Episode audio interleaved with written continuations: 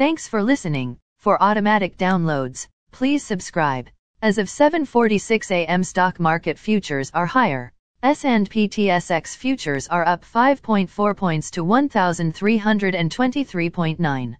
S and P five hundred futures are up fifteen point two five points to four thousand five hundred eleven point five.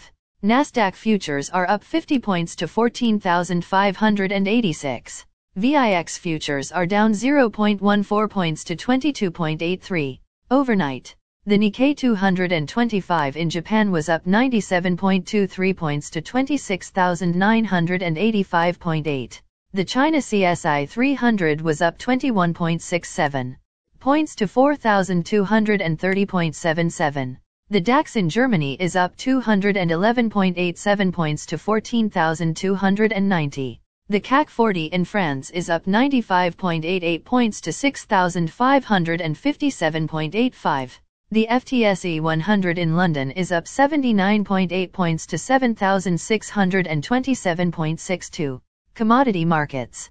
Gold is down six dollars to one thousand nine hundred thirty-one dollars and eighty cents. Silver is up one cent to twenty-four dollars and seventy-five cents.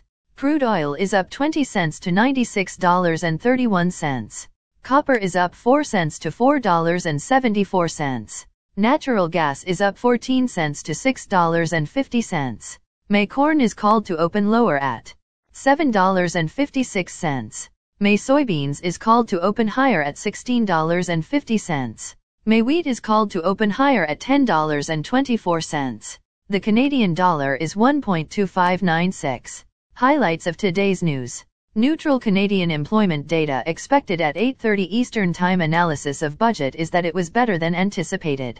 Russia operations in Ukraine to end in foreseeable future, Kremlin spokesperson. Japan's consumer confidence drops in March. European Union approves fifth set of sanctions against Russia. Again, thanks for listening. For automatic downloads, please subscribe on a podcast app or platform. And please consider leaving a rating on the podcast app or platform. It helps grow the show. Thank you.